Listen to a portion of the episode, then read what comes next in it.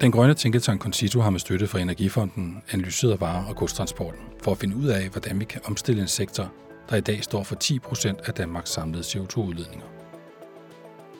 Velkommen til tredje afsnit af podcasten Grønt Lys, der gør dig klogere på, hvordan gods- og varetransporten bliver omstillet.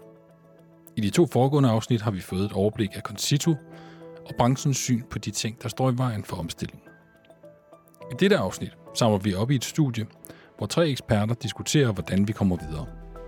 Jeg har besøg af Henrik Gudmundsen, seniorkonsulent i Concito, Allan Larsen, professor ved DTU Management, og nyligt afgået formand for DI Transport, Michael Svane. Velkommen til. Jeg hedder Søren Bjørn Hansen, og jeg er vært på denne her podcast. Velkommen til alle tre. Tak skal du have. Henrik Gudmundsen, kan du ikke give os, øh, øh, for dem, der måske er sprunget til sent i podcasten, den, den helt korte Pixiebogs version af, hvad er det lige problematikken er med gods- og varetransport i, i klimaperspektiv? Ja, hovedproblemet er jo, at stort set alle lastbiler og varebiler stadigvæk kører på dieselolie. Og dieselolie, når man forbrænder det, det bliver til CO2 i atmosfæren. Og udviklingen har sådan set været øh, ikke særlig gunstig. Der er ikke sket nogen reduktion i den øh, sektor. Øh, og det går ikke længere. Vi er nødt til også at omstille vores godstransport til en mere klimavenlig måde at, at transportere vores varer og vores services på. Og det er det, som vi gerne har ville med de her analyser, det er at sætte fokus på det og pege på nogle af de alternative løsninger, der er, som gør, at øh, godstransporten også kan blive en, en del af den grønne fremtid. Tendensen er jo nok, at der ikke vil ske så meget, hvis ikke man griber ind. Altså hvis ikke der sker en teknologisk omstilling, og hvis ikke især det bliver bakket op med politiske instrumenter, så øh, er vi bange for, at væksten i transporten ligesom vil opveje nogle af de tekniske forbedringer, der sker. Så sådan udsigterne uden ny handling er desværre ikke så gode. Hvordan er, øh, hvordan er fordelingen her? Kan du, kan du lige tegne et billede for os? Hvordan er det? Hvad, hvad står hvad for? Jamen, det er jo en, en stor post af vores vejtrafik. Man kan sige, af alle de transportgrene, der findes, så er det jo vejtransporten som helhed, der er langt den største post i forhold til klimaet. De fleste udledninger kommer altså fra personbiler, varebiler og lastbiler. Og ud af det, ud af den vejtransport, så tror jeg, man kan sige, at varebiler og lastbiler til sammen står for omkring en tredjedel, mens personbilerne er to tredjedele. Så personbilerne er den største post. Men der ser vi jo i øjeblikket en udvikling relativt hurtigt i retning mod omstilling til el. Men den øh, omstilling er ikke rigtig kommet i gang på godstransportområdet. Okay, Allan Larsen, hvordan ser det ud for din stol? Noget af det, som vi jo ser ind i, det er, at øh, selvom vi bliver bedre og bedre til at effektivisere øh, og kunne egentlig, kan egentlig køre øh, mere gods samlet. Øh, vi kan måske øh, hvad hedder det, øh, gøre nytte af nogle forskellige teknologiske ting i køretøjerne, så vi er mere optimale, når vi kører. Øh, det kan både være helt ned på sådan noget som ekokørsel øh, osv., Øhm, men det kan også være nogle mere sådan, hvad skal man sige, overordnede planlægningsmetoder, som, som kan gøre, at vi kan samordne gods på en anden måde, end vi har gjort tidligere. Ja, så kan man sige, at, øh, at det er noget, vi øh, har gjort i mange år, og vi bliver bedre og bedre til, og vi kan stadigvæk finde øh, gevinster der. Øh, vigtige gevinster både for, for klimaet, øh, men, men egentlig også for virksomhederne, for vores øh, sammenhængskraft og vores konkurrencekraft. Men på den anden side, så, øh, så ser vi også ind i et samfund, hvor vi bliver stadigvæk øh, rigere, vi bliver flere mennesker, vi efterspørger mere. Selvom vi måske begynder at blive klimabevidste i forhold til vores forbrug, så er der stadigvæk en tendens til, at øh, vi jo øh, for eksempel køber mere på nettet. Øh, vi forventer, at vores varer, de kan komme sådan, øh, jeg vil sige næsten, øh, ja, overnight er jo sådan set ikke nok længere. Øh, mange forventer nærmest øh, at få, få same day delivery, ikke? Øh, at få, og øh, faktisk er det sådan, således, at, at, at i nogle øh, store byer, øh, der i hvert fald i udlandet er, er øh, samme time øh, øh, hvad hedder det, levering på, på, på nogle produkter. Og, øh, og alt det, det gør til samlet, øh, samlet set, at, øh, at vi står over for en, en, en, en helt klart en, en stor øh, udfordring i forhold til ligesom at, at kunne, hvad skal man sige, skralde det samlede CO2-udtryk eller aftryk øh, væk øh, eller ned, øh, reducere det, som, som, som målet er, fordi vi simpelthen får mere Michael øh, Svane, hvordan ser det ud fra branchens synspunkt? Du er, øh, kan man sige, har siddet i spidsen for, for, for den, den helt store paraply, øh, øh, Dansk Industris transportafdeling. Og øh, hvordan ser du udviklingen? Øh, er, der, er, er, der sket en udvikling på transportområdet hen mod at omstille sig, eller er det gået, går det for langsomt? Jamen, øh, der er ingen tvivl om, at, at vognmændene tænker jo på øh, øh, omstilling hver eneste dag. Øh, jeg er enig i, at det kunne gå langt hurtigere. Øh, man kan sige, at vi har sådan to greb i vores værktøjskasse øh, som transportvirksomheder. Det ene er at investere i nye lastbiler, altså øh, helt nyt grej. Øh, og det andet er jo at kigge på nogle nye drivmidler. Øh, noget af det hænger også sammen med de nye køretøjer. Det, der har været udfordringen, og er udfordringen for mange vognmænd, det er jo, at når vi taler om byerne og distribution på korte afstande, så er der ingen tvivl om, at det hedder el. Der, hvor vi er øh, sådan lidt efterladt, synes vi, med et spørgsmålstegn, det er jo, når vi øh, skal ud på de længere distancer, altså t- hen over grænserne. Vi vender lige tilbage til, hvad det er, vi lige gør for at løse det, og hvad egentlig er, måske er vores øh, bedste bud. Fordi jeg synes ikke, vi er helt færdige med at snakke om, hvorfor er det overhovedet altså et problem, hvorfor har vi ikke for længst bare gjort det. Hvad er det ved, ved lastbiler, som gør, at det er sværere end, øh, end almindelige biler? Hvad, hvad er det ligesom udfordringen der? Michael, vil du svare? Jamen, øh, øh, vi efterspørger jo øh, køretøjer, som bliver produceret af store producenter. Øh, MAN, øh, Mercedes, øh, DAF og hvad de hedder alle sammen, det er kendte navne. Øh, jeg tror, det er også fair at sige, at, at øh, lastbilproducenterne er også kommet lidt sent i gang med at øh, ligesom, øh, give markedet af det, som markedet efterspørger. Så øh, vi kan ikke bare gå ud i dag og købe øh, en, øh, en øh, stor el-lastbil, der kan køre øh, øh, på tværs af det halve Europa. Så øh, vi er, kan man sige, afhængige af, hvad lastbilproducenterne så at sige satser på og tilbyder. Og der er der heldigvis også, vil jeg sige, over de senere år kommet langt større bevægelse blandt lastbilproducenterne, så vi kan få fat i noget af de nye køretøjer. Øh, men det er det, vi er afhængige af. Kan man få de lastbiler, som man efterspørger? Og de her nye lastbiler, vi kigger ind i, de er selvfølgelig også noget dyrere end øh, de køretøjer, vi ellers kører med. Og derfor er det for os også spørgsmål, kan vi få økonomi i det her? Mm. Øh, og det skal vi nok få på et tidspunkt, men det er der vognmanden Hans Hansen i dag står. Men Henrik, du kunne måske lige forklare så, først, øh, inden du kommer på banen, Allan, øh, nu øh, siger Michael, at øh, vi venter på nogle store producenter, at de ligesom øh, kommer på banen med nogle biler, vi, eller nogle lastbiler, vi kan købe, men hvor, hvorfor har de ikke gjort det? Altså, hvad er det, igen, for at lige vende tilbage til, hvad er øh, udfordringen ved at få en lastbil til at, at blive omstillet? Altså, hvad er det, hvad er det der, der gør det? Hvorfor dem ikke bare putte en masse batterier? Altså? Jamen, en lastbil er stor og tung, Øh, og der skal meget til at drive sådan en. Øh, og man kan sige, at man har jo raffineret på at udvikle dieselmotoren over årtier, så den sådan set på sine egne præmisser er en relativt effektiv øh, løsning på den transportopgave. Det går bare ikke længere, og så troede man en periode, at man ville kunne erstatte dieselbrændstofferne med biobrændstoffer, at vi skulle tage plantematerialer og putte i igen. Det var en periode, hvor det ligesom var visionen. Det betød, at man ikke ville behøve at skifte væk fra forbrændingsteknologien, fordi biobrændstoffer også bruger en forbrændingsmotor på samme måde. Det har så vist sig, at det er en blindgyde. Der er ikke ressourcer nok, og vores biologi kan ikke holde til, hvis vi skal også skal drive hele transportsektoren på det. Og det har nok været med til faktisk at forsinke den teknologiske omstilling. Og der må man så også sige, at politikerne har heller ikke været så opmærksomme. Det er jo et samspil mellem markedet og teknologien, som producenterne bringer på markedet, og så de krav, som myndighederne stiller. Og det er svært at være den første øh, producent, som kommer med en, en ny og bedre teknologi, hvis den er voldsomt meget dyrere end de andre. Og det er det jo tit med ny teknologi. Det er svært at være first mover. Mm. Og der er der altså brug for, at der også er nogle rammer til stede, sådan så der bliver stillet krav, og der måske også er nogle incitamenter, sådan så at man kan overvinde de barriere. For det er altså dyrt at komme igennem den hurdle, øh, som det er at skulle skifte til en helt ny teknologi. Allan, er du enig i det, Henrik han siger der, og, altså, at, øh, at, der, at det problem har været nogle blindgyder, og vi ikke kan blive enige? Ja, ja det er jeg faktisk. Øh, man kan sige, det her med, udbuddet, øh, udbuddet er, er selvfølgelig også meget øh, hvad skal man sige, præget af den efterspørgsel, der er på markedet.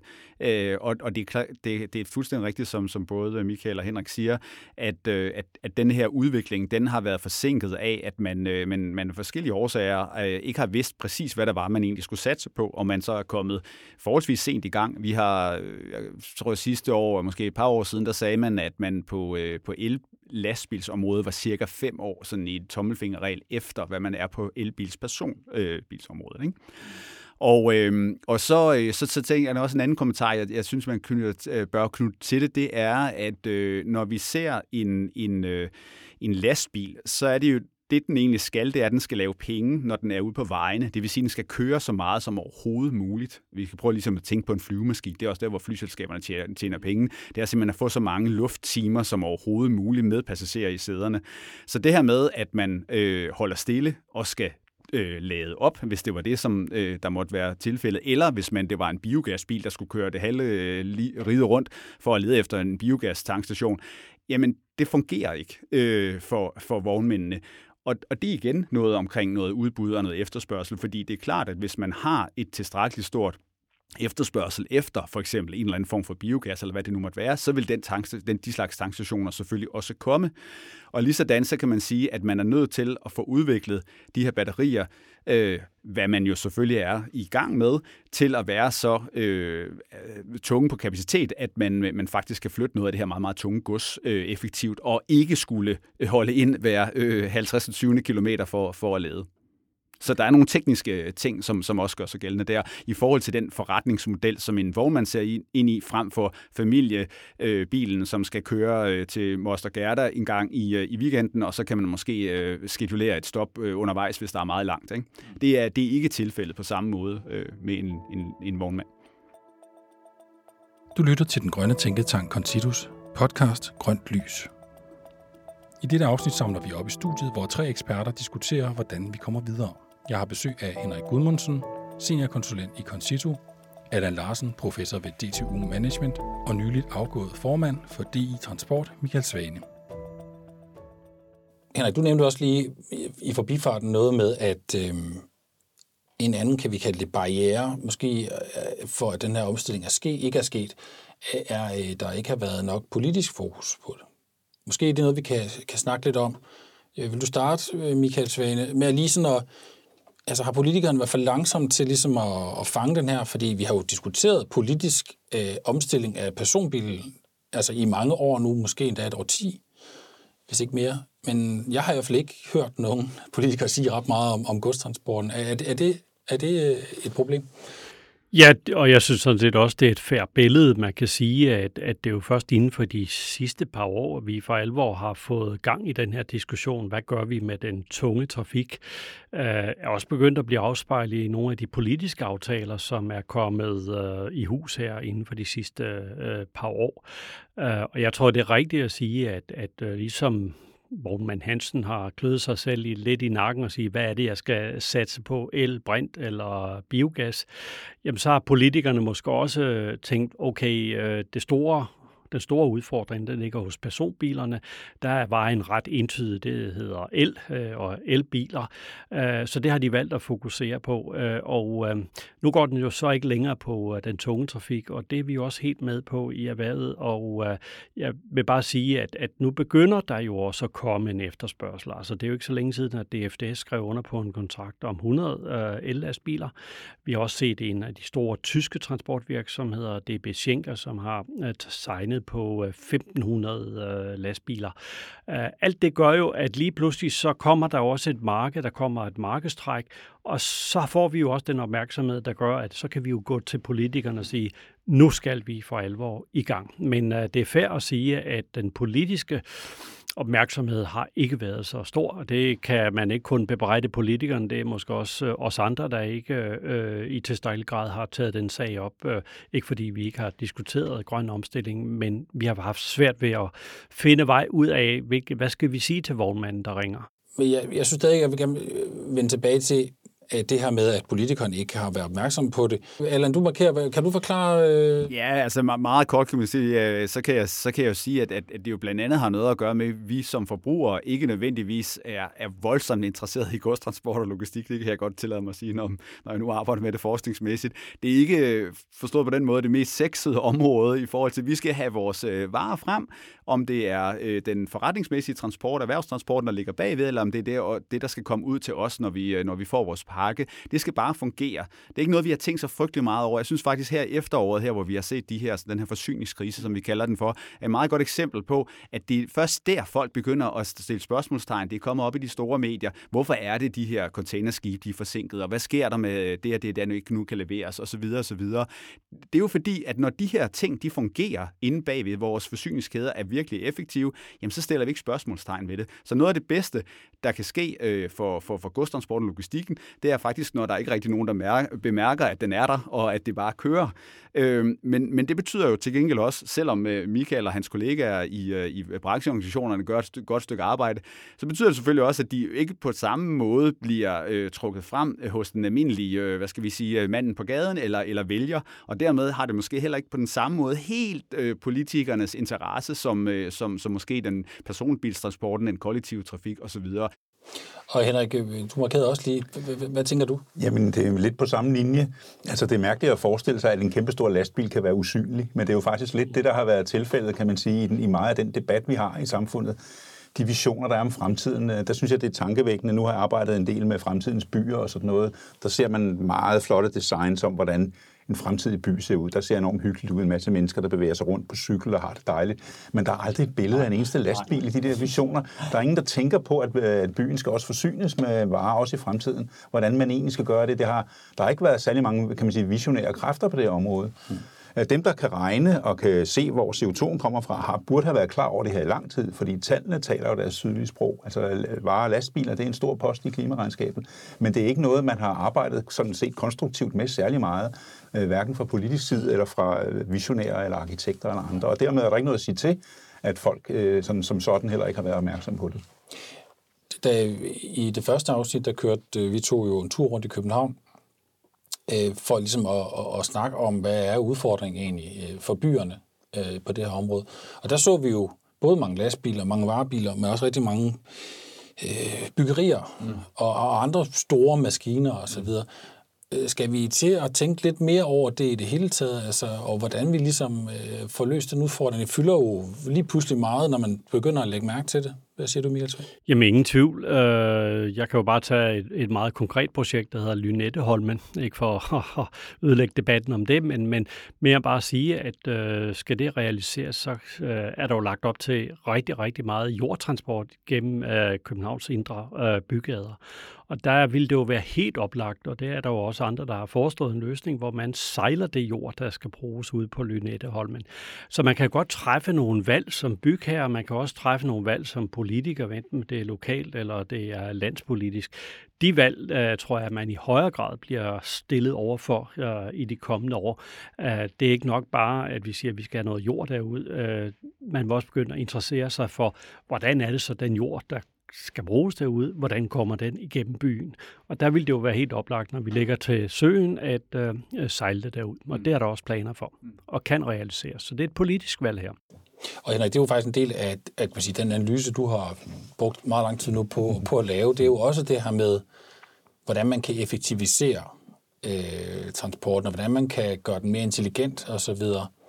Og, øh, og, og noget af det, som slog mig, da jeg læste dine to rapporter igennem, det var at øh, nogle eksempler på, hvor meget øh, af det transport, der er i byerne, øh, varer og lastbiler, der kører rundt øh, uden noget, nogen last ombord.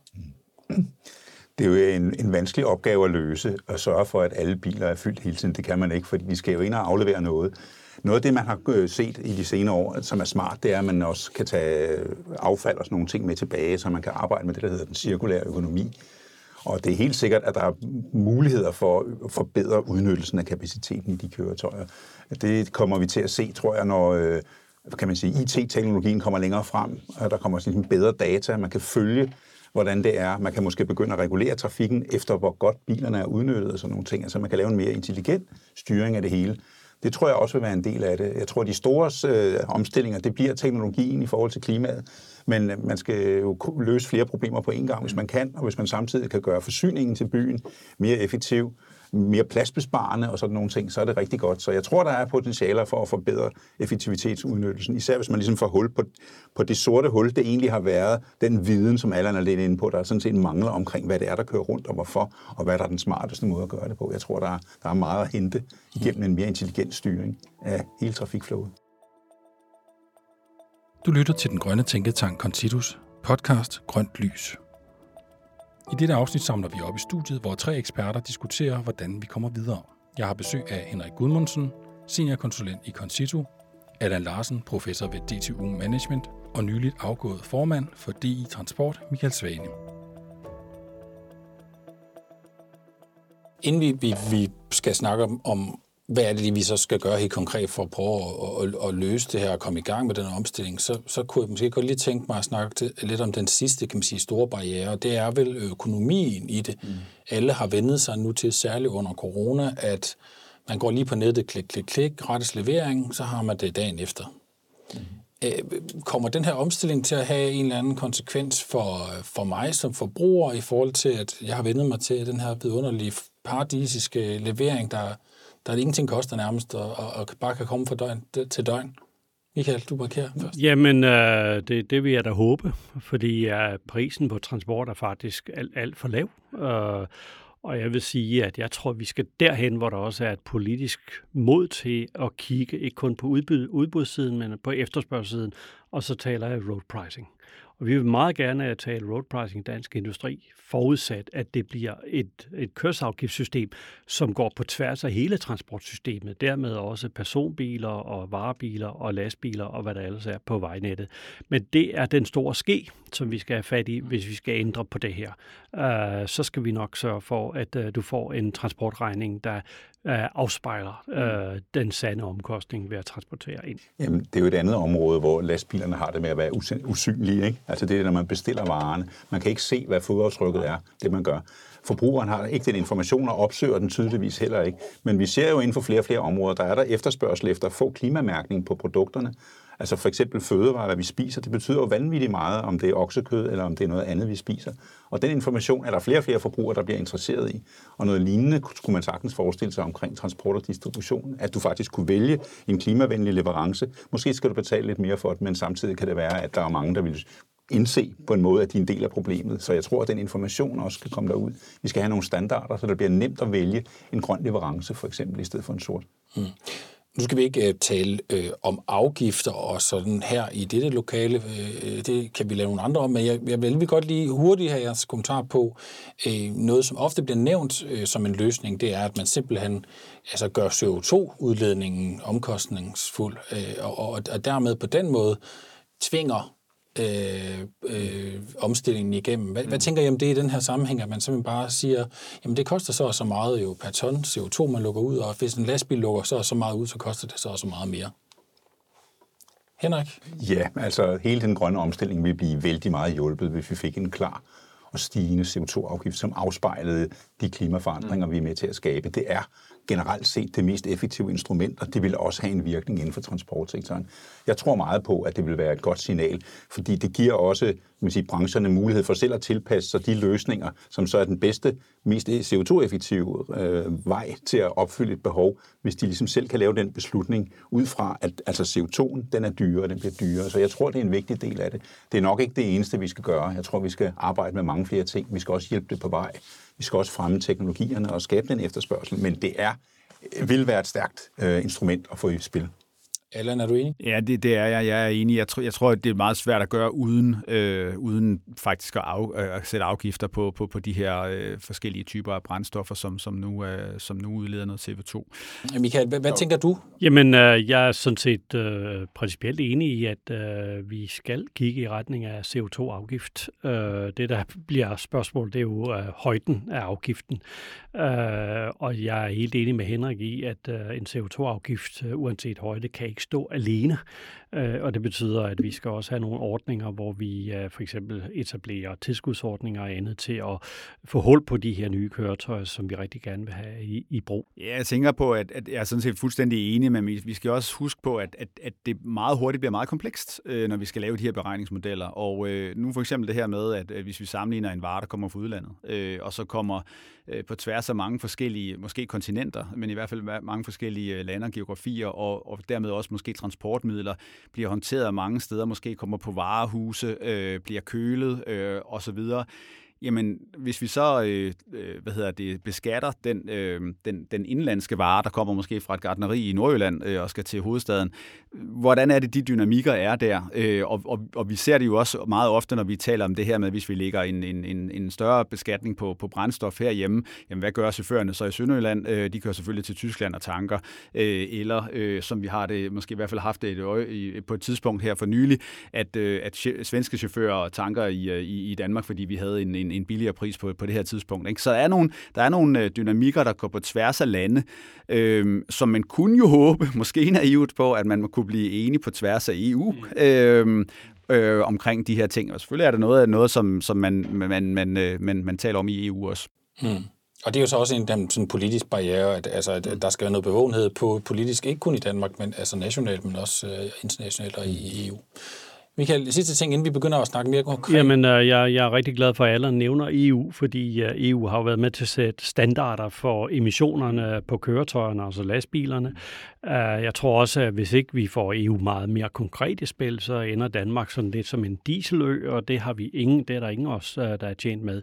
Men det er klart, at vores forsyningskæder øh, er jo internationale grænseoverskridende, så derfor skal vi jo have en eller anden form for regulering, der gør, at øh, det bliver ikke vanvittigt dyrt at have en marmeladefabrik op i i uh, Nørre Sundby eller Brønderslev, øh, frem for at have øh, marmelade nede fra Polen mm. eksempelvis. Ikke? Så der er også noget, der hedder konkurrenceevne, som vi skal tænke ind i forhold til, hvordan er det så, vi uh, lægger afgifter på det her.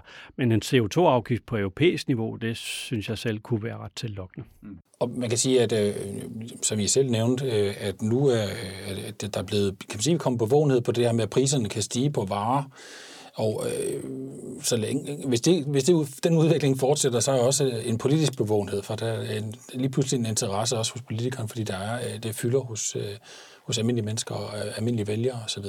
Men nu skal vi ikke snakke mere så meget om barriererne. Vi er altså enige om nu, tror jeg, at, at der skal noget politisk fokus på det, for ligesom at fjerne nogle af de her barriere. Men vi får nu prøve at forestille os, at der er, allerede er sket noget. Vi er et stykke ude i fremtiden, ikke så lang tid, for vi har ret travlt jo. Øh, hvor at nogle af de her barriere er, er, er, er, er, bliver fjernet. Øh, hvordan ser den fremtid så ud, hvis man skal, hvis man skal forestille sig den, den perfekte løsning på problemet? Jeg ved ikke, om der er en perfekt løsning på problemet, fordi der er nok en kombination af løsninger, men jeg ser det vigtigste som, at vi faktisk kan få elektrificeret vores tunge transport, groft sagt, fordi det er den bedste vej til en grøn løsning. Dels fordi vores strøm bliver mere og mere grøn og faktisk kan blive nærmest 100% klimaneutral inden for forholdsvis få år. Og så også fordi strøm er en meget, meget effektiv måde at transportere og anvende energi på, sammenlignet med stort set alt andet. Så jeg ser for mig en elektrificeret øh, forsyningssektor, distributionssektor, som så samtidig også meget gerne må være mere effektiv, så vi ikke har lige så mange voldsomme køretøjer de steder, hvor de ikke hører hjemme. Altså at man har en fordeling af transporten, så de tunge køretøjer er derhen, hvor de skal være på det overordnede vejnet, og køretøjer, der er tilpasset øh, vores øh, byer, færdes derinde, og hvor der er en vifte af, af, af muligheder i spil, altså ting, der kan transporteres på en elcykel, kan lige så godt blive det. Og vi altså ligesom har et, et diverst øh, distributionssystem. Nogle af tingene kan vi måske helt undvære som fysiske genstande. Altså vi efterspørger ting, der er på nettet, ting, også ting, hvor vi ikke behøver at rejse. Altså vi har et forbrugsmønster, der passer til vores planet. Og det mener jeg først og fremmest inden for transporten handler om at få elektrificeret så meget som muligt, og så også få effektiviseret så meget som muligt. Okay. Så elektrificeringen, det er den mest, øh, det mest lovende kan man sige, løsningsspor. Øh, tit i Danmark, så, har, så kigger vi jo gerne til udlandet for at se, hvordan, øh, hvordan har de gjort? Kan vi lære noget af dem? Er der nogen, vi kan kigge på, og som er gået i gang? Øh? Ja, jamen det er der jo. Mm. Øh, der er ikke nogen steder, hvor man har en helt elektrisk transport endnu, men der er flere steder, hvor man er rigtig langt. Altså det nærmeste, vi næsten kan gå, det er til Oslo, som jo er hovedstaden i et land, der er forgangsland inden for elbilerne. De har også en meget ambitiøs plan om at forsyne hele den indre by med ren øh, eldrevet transport øh, eller lignende inden for de næste fem år. Mm. Så er der et, et helt land som Holland, hvor de faktisk har en national strategi, der siger, at alle de største 30-40 byer, de skal have klimaneutral godsdistribution. Startende øh, fra 2025 skal det fases ind, og så inden 2030, der skal det hele være klimaneutralt. Mm. Og det bliver også i meget høj grad et spørgsmål om elektrificering, og skabe opladningsmuligheder og effektive systemer der. Mm. Og så kan man også gå til mere eksotiske steder, som en by som Shenzhen i Kina, hvor man i allerede adskillige år har haft 10.000 vis af eldrevne varer og lastbiler kørende rundt, og der har man åbenbart godt kunne finde ud af det, og nu begynder de at kigge på resten af Kinas byer, hvordan de kan gå samme vej. Okay. Jeg synes, at det lyder øh, oplagt, at man, man kigger til hvor, så nærme øh, nære naboer som Holland.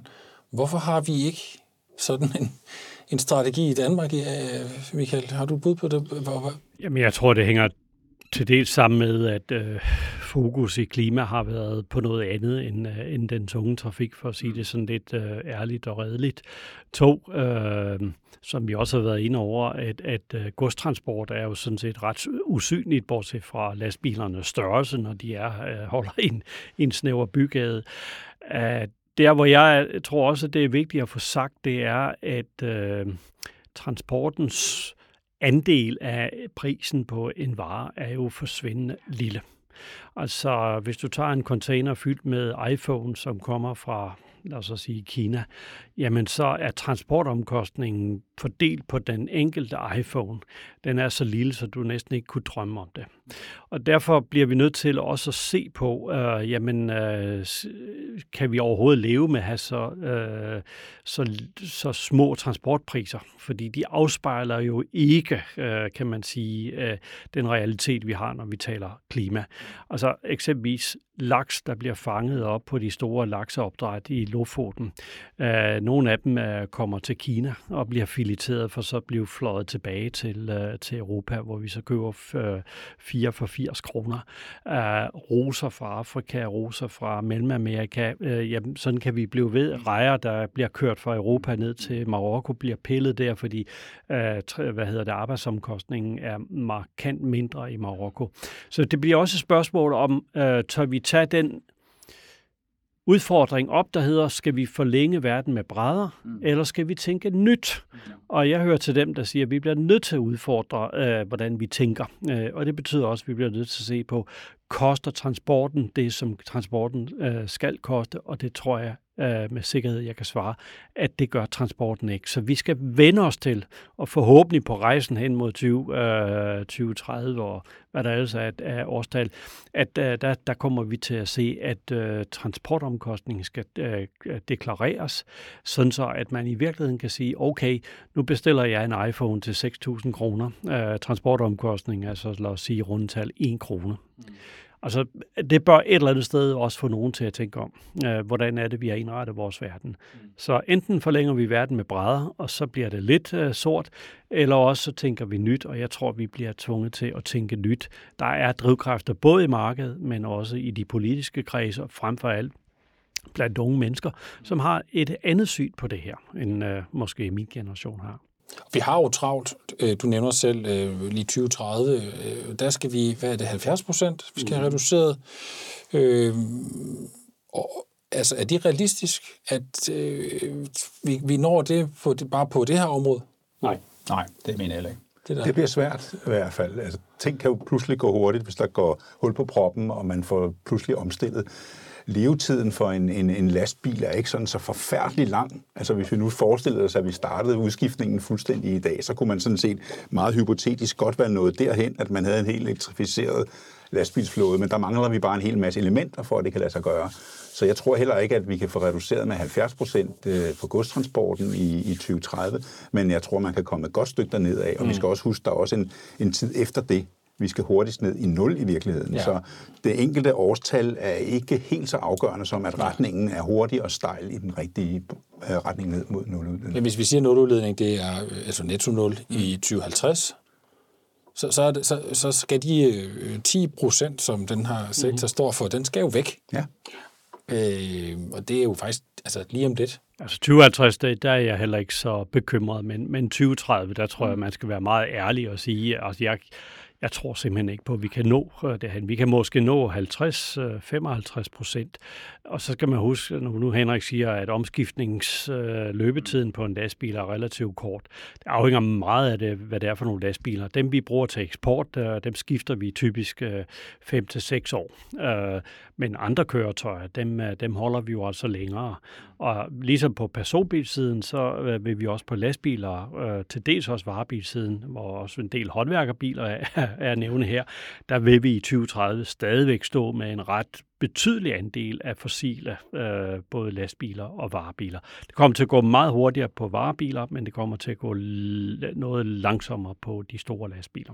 I din analyse, Henrik, der, øh, som, som jeg jo har haft når jeg læst, der, der er øh, en af de ting, du peger på, øh, at det kan være en god løsning, at i forbindelse med, at vi elektrificerer, også laver køreledninger eller sådan noget andet, som er blevet nævnt omkring nogle spor eller noget andet, der gør, at man kan køre rundt på de eksisterende vejnet, uden at skulle køre på batteri. Øh, det bliver nok måske nødvendigt, hvis man skal have de store lastbiler til at blive elektrificeret. Hvem skal betale for det? Jeg tror, der bliver nogle, hvis vi skal have sådan en løsning med elveje, som jeg tænker kan være en, en vigtig del af et fremtidsbillede, ikke så langt frem i tiden i virkeligheden, mm. så vil der være nogle startomkostninger. Øh, så jeg tror, at noget af det vil være at betragte som offentlig infrastruktur. Men hvis du kigger på den totale økonomien for sådan nogle løsninger, der er regnet igennem, for eksempel for Tyskland og Sverige, så var det ikke ret lang tid, før det faktisk er en billigere måde at transportere på, end hele det system, vi har nu. Sådan så det i princippet kan blive ikke bare økonomisk selvbærende, men en, men en gevinst. Men der er altså nogle startomkostninger, som er svære at lægge ud til for mm. eksempel den enkelte øh, vognmand, som skal købe lastbiler, der kan fange strøm ned. Mm. Jeg tror, der skal være en kombination af noget regulering og noget offentlig infrastruktur og noget, noget starthjælp på, på nogle af de ting. Ja. Og det er noget af det, vi kommer til at se, håber jeg, i den analyse, der skal laves nu øh, fra, fra regeringens side. Ja, altså jeg tror jo, altså øh, alle, der, der er boet i en by som København, får lidt tiks, når man hører ordet køreledninger, øh, fordi dem er der jo nærmest uafbrudt problemer med i forhold til S-tog. Øh, men, men, men ja, øh, og Michael, hvad siger du? Jeg er sådan til positiv over for øh, øh, de her elkøreledninger. Øh, jeg har nok svært ved at se, at det skulle være den helt store løsning. Altså når vi taler om godstransport, så er det altid godt ikke kun at følge køretøjet, men det er også godt at følge godstrømmene. Mm. Fordi øh, man kan sige, nu kører Scania øh, fem store vogntog øh, hvert døgn øh, fra Sverige og ned til deres fabrikker i Holland og Belgien. Der kan det give mening at, at køre det, hvis ikke de allerede skifter over til egentlige el-lastbiler. Men hvis du skal distribuere øh, for eksempel potteplanter fra Fyn til øh, hele Nordtyskland, så, øh, så vil du stadigvæk løbe ud i den problemstilling, der hedder, hvis det bliver el, hvor er det så, du kan charge henne? Altså, hvor kan du oplade den her lastbil? Det er måske nok en kombination. Vi har jo allerede kan man sige, en udfordring med at finde ladestander nok til yes, personbiler, yes, og ja, det ved jeg selv som en, der har en elbil. Ja. Øhm, Allan, hvad siger du? Jamen, jeg er enig i uh, det, som Michael siger. Jeg, jeg, har også, jeg har også svært ved at se, selvom jeg synes, at, at løsningen med elmotorveje er, er rigtig gode, så, så, så, øh, så, så, så er det svært at se det for, uh, ud i, i, i sidste led. Altså, på de mellemlange distancer, øh, hvor vi kører på store motorveje, hvor vi måske har tungt gods, der kan det give god mening. Men når vi, øh, når vi har de her first mile, og vi har last mile, kan man sige, ikke, så skal vi ud væk fra motorvejsnettet. Og spørgsmålet er, som, øh, som vi nu hører lige fra Michael, ikke, hvis vi, øh, hvis, vi, hvis vi regionalt distribuerer et eller andet sted i Nordtyskland for eksempel, ikke, så kommer vi forholdsvis langt væk fra det her net. Så der, så, så, fra, fra motorvejsnettet, hvor vi har den her elmotorvej. Henrik, vil du markere os? Nej, men altså, jeg synes, øh, vi var lige ved at være enige om før, at vi også skal tænke nyt ja. og være klar til nogle nye ting, som ikke lige ser helt uh, sammenhængende ud nu. Men der er rigtig mange gode potentialer i det her. Netop i at kombinere ting. Altså, man skal huske, at næsten halvdelen af al den godstransport, den kører altså på en meget lille del af vores overordnede vejnet. Og der vil der altså være mulighed for at lade op, mens man kører, og dermed kan batterierne så blive mindre i nogle af de her lastbiler. Jeg tror ikke, man kan undvære uh, lastbiler med batterier i. Men jo mere man kan lade op, mens man mm. kører de lidt længere strækninger, jo mindre behøver de batterier at være. Det bliver spændende at se, hvor den balance mm. skal være, men det bliver helt sikkert en kombination i hvert fald med muligheder for at lade op og køre på batterier, men så måske at kunne trække noget strøm over de længere distancer. Det tror jeg vil være et interessant alternativ for i hvert fald en del kørsler. Mm. Man kan måske sige, at, at, at den her snak, vi har haft her, den, den afspejler jo sådan set lidt den snak, der gælder for hele omstillingen. Mm. Altså, der er både nogle teknologiske løsninger, mm. der gerne skulle komme til at fungere, men der er også nogle mere, øh, kan man sige, samfundsmæssige øh, ting, vi skal have taget med, for eksempel at kigge på vores forbrug og alt muligt andet, så vi bliver ligesom nødt til at, mm. det er ikke nok med det ene eller det andet, vi kan ikke håbe på, at teknologien bare løser det nødvendigvis. Vi skal måske også kigge på nogle af de, de lidt andre ting. Det vil være dejligt at få en bred politisk konsensus om, at elektrificering inden for den tunge transport er en vigtig vej frem. Ikke fordi det nødvendigvis er det eneste, og vi skal udelukke andre muligheder, men lægge meget fokus på det, for at elektrificere så meget som muligt. Ligesom der nu er bred, bred konsensus om, at elbilen er løsningen for personbilstransporten, så vil elektrificering være en stor del. Og når vi så alligevel skal til at udbrede opladningsinfrastruktur til personbiler, så husk at tænke ind, at der også skal være noget strømforsyning til din tunge transport, når vi alligevel skal til at lave infrastruktur. Så fremtidssikrer den, sørg for, at den tunge transport et eller andet sted enten kan lade op eller trække strøm. Godt. Øh, jeg vil måske slutte af med så at sige, at øh, jeg er ked af, at vi ikke fik talt om skibstransport og, og jernbanetransport og, og flytransport og alt muligt andet. Det kan være, det kommer i senere afsnit. Danmark er jo et lastbilland, og langt største af godstransporten handler om lastbiler. Mm. Og vi har talt rigtig meget om lastbiler, mm. og jeg synes, vi øh, kom virkelig godt omkring det her. Og, øh, som aller sidste ting, så, øh, så, så måske sådan for at slutte på en lidt positiv note, tror I på, at vi lykkes med det? Ja, det gør vi. Ja, på sigt. Ja, på sigt. Ikke? Det er desværre nok ikke helt så hurtigt, som det burde være. Slet ikke, men ja, det tror jeg. Godt. Til. Det blev det sidste ord. Uh, tusind tak, fordi uh, I har lyttet med på vores lille uh, serie om uh, omstillingen af gods- og varetransporten i, i Danmark. Uh, med her i, i det tredje og sidste program, der var Henrik Gudmundsen, som er seniorkonsulent uh, i Concito for transport og uh, byer. Allan Larsen, professor i DTU Management, og Michael Svane, branchedirektør for DI Transport. Afgående dog. Ja, jeg stopper her ved årets udgang, men uh, min stemme går ikke tabt. Jeg skal nok uh, holde ved i den grønne omstilling. Godt. Tusind tak, fordi I alle sammen uh, gad bruge tid på det. Selv tak. Selv tak. Selv tak.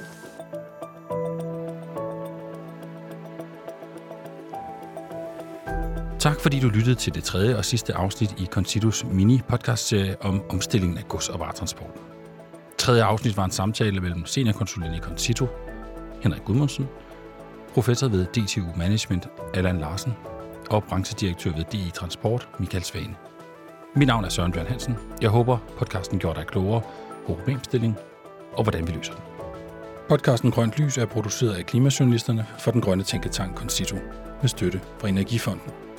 Tak fordi du lyttede med.